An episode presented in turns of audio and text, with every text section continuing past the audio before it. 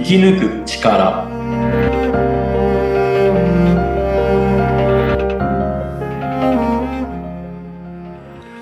こんにちは。川口天満です。こんにちは。インタビュアーの小室美智子です、えー、天満さんこんにちは。こんにちは。よろしくお願いします。よろしくお願いいたします。はい。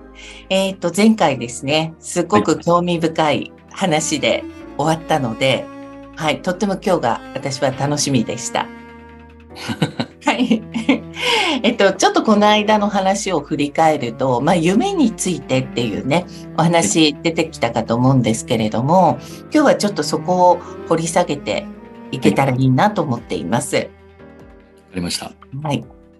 えー、夢って、まあね、あの、人それぞれ、あの、たくさん夢を持ってる人もいればね、あの、一つのあの、絶対的な夢をもうずっと追いかけてる方なんかもね、いると思うんですけど、うん、まず、天満さんにとっての夢ってなんかどんな位置づけなんでしょうかね？そうですね。夢、うん、夢、夢。そうですね。うん、うんまずは、まあ多分、定義が難しいと思うんですけど、うん、僕の中の夢は、えー、叶えるものなので、はい、えー、はい。ここが、例えば、えー、叶わないももの？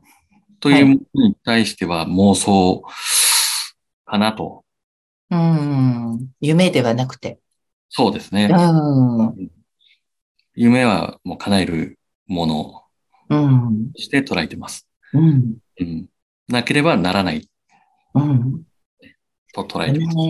られなければ夢とは言えないという感じ。うん。力強い。なんか天満さんらしいなと思うんですけど、例えばですよ。はい、あの、すごくやっぱり自分にとってレベルの高い夢とかだったら、はい、うん、すごくね、あの、追い求めてるんだけど、やっぱりちょっと途中で挫折しちゃいそうになる時とかね。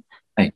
うん、そんな時なんかも、私なんかもたくさんこうね、あの、あったな、そういうのって、あの、思うんですけど、うん、なんかそういう時、こうね、やっぱり叶えるものって思ってちゃんと夢って思ったのに、うん、そうなってしまわないためのなんかこう、うん円満さん流の、はい。うん、なんかありますかね、そこは。そうです、ね。モチベーションというか。うん。まず、えー、まあ、可能にするためには、やっぱその夢が、イコール目標だと思うんですけど、うん、そこが明確かどうかっていうのは、まず重要ですね。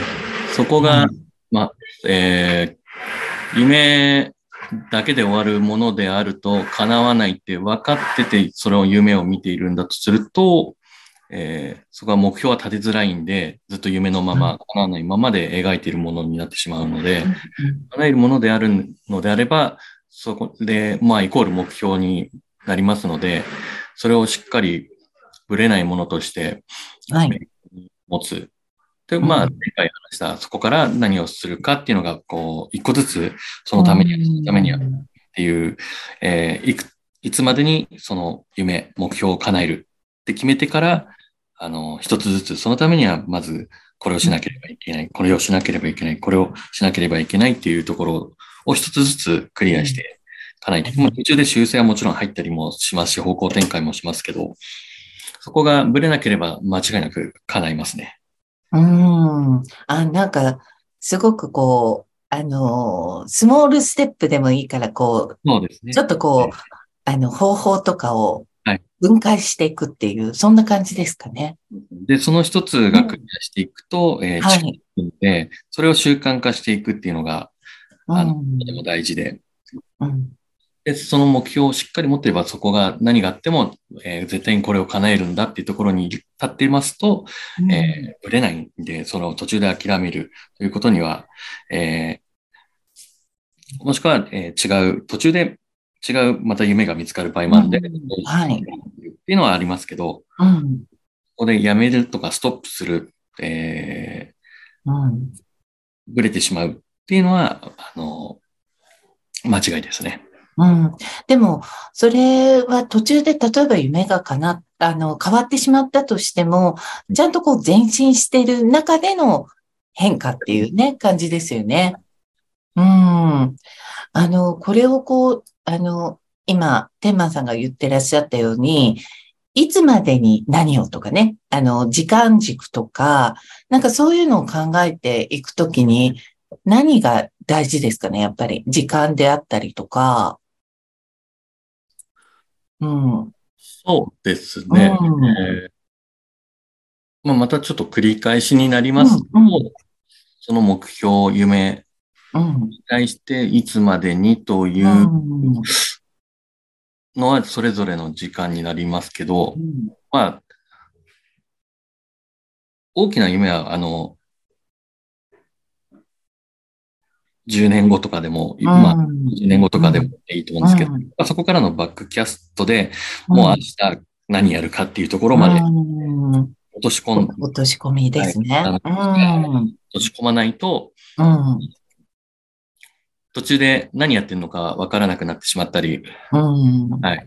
その、見えなくなると、その大きい夢だけ、目標だけになってしまうと、とてもその間が見えないと、そこで挫折してしまうんで、うんそれを本当にこう分解してバックキャストで、えー明日、まあ、もしくは1時間後何するかってとこまで落としていくと、あの、常に何のためにっていうのでブレずに、時間もうまく、こう、えーやらないことをちゃんと作れるようになりますね。うん。確かにそうかもしれないですね。うん。あの、なんかこう、漠然と、ね、あの、時期も 決めずに、うん、うんこうなったらいいな、なんて言うんじゃなくって、やっぱりその大きな目標だとしたら、日々何をするとかね。うん。そういうのも大事というところですよね。そうですねうん。はい目標といいますか、かなりうんうん確かに。の、はい、ブレずに持つ。まあ、うん常にその状態にいられる、まあ、心づくりとかも、まあ、感じしますけど、うん。そうですね。目標をたり、ブレずに、何のために？うん。なんかこう、例えばですよ、あの、目標は目標であるんだけど、ちょっとこう、楽をして 目標に近づきたいな、なんていうね、ちょっとこう、いけない、こう、考えをするときっていうのも 人間、ちょっとあったりしないかな、なんて思うんですけど、そんなときは、なんか天満さんはどんなふうにこう、うん、なんだろう、戒めというか、軌道修正というか、なんか、そんなことってありますか？天満さんの中とかに。そうです。うん。まあ、最短に行くためのう、ん。例えば、えー、前例があるものをこう調べてみたりだとか、はい。努力はもちろんするんですけど、うん。うん。楽して、うん。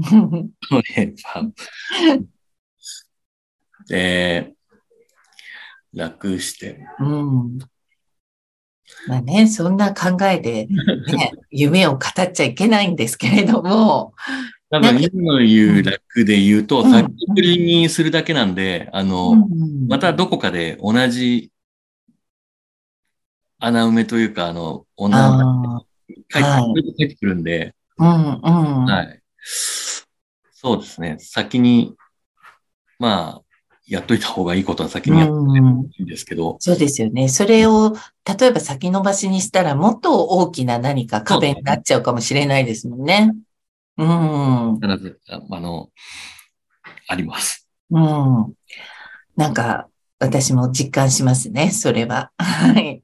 あの、あ、ラッキーなと思ってクリアしたら、後にこうね、試練が待っていたなんていうことも結構あったりもしますよね、人生は。はい。うん。なんか、すごく実感しますね、それは。うん。ありがとうございます。なんか、天満さんが、その、うん、夢を叶えるため、まあ、目標を叶えるために、毎日、これは心がけてやってるんだよ、なんていうことありますか？そうですね。うん。朝起きる、起きてからは、まあ、はい。今日も一日の予定、まあ、昨日はどうだったかっていうのは寝る前に、明日はこうしようっていうのを決めて、朝にまたその確認をして、臨みますね。まあ、瞑想とかもしますけど。うん。はい。と、その一日やるべきことを、まあ、前日にもきちんと計画を立てるけど、朝もう一度確認して、うん、一日動き出すということですね。うん。そうです、そうです。うん、そうですよね。それだけでもやっぱり一日のこう、時間が有効に使えそうですよね。そうですね。うん。はい。まあ、あとは、その、次ですけど、いろいろやってる中には、まあ、あの、引き寄せが出てくるんで、はい。はい、あの、いろいろ加速していきます。あの、と言いますか、あの、いろんなその時に必要なものが全部来るようになるんで。うん、それは、なんか、その自分がそういう、うん、受け取れる準備ができると、ドドッとやってくるっていう感じですかね。の通りです。ああ、それはなんか、あの、日々日々こうきちんとやっていく先の、なんか明るい楽しみになりますよね。そうですね。あの、うん、今でもそうなんですけど、誰でもそうなんですけど、うん、そこがはっきりしてないと、まあ、その情報や、まあ、波動をキャッチしづらいんで、うん、だんだんそれがわかる、習慣になってわかるようになってくると、早く、どんどんどんどん加速していきますね。うん。なんか、それもまたちょっとゆっくりお話を聞きたい、はい、興味深いところですね。はい。ありがとうございます。はい、今回はですね、ちょっとその、まあ、夢をちゃんと現実にするための、うん、あの、日々の、まあ、スモールステップでもね、きちんと夢に近づいていくことが大事だよ。そんなお話を天満さんにいただきました。ありがとうございました。また次週もね、楽しみです。はい。はい、ありがとうございました。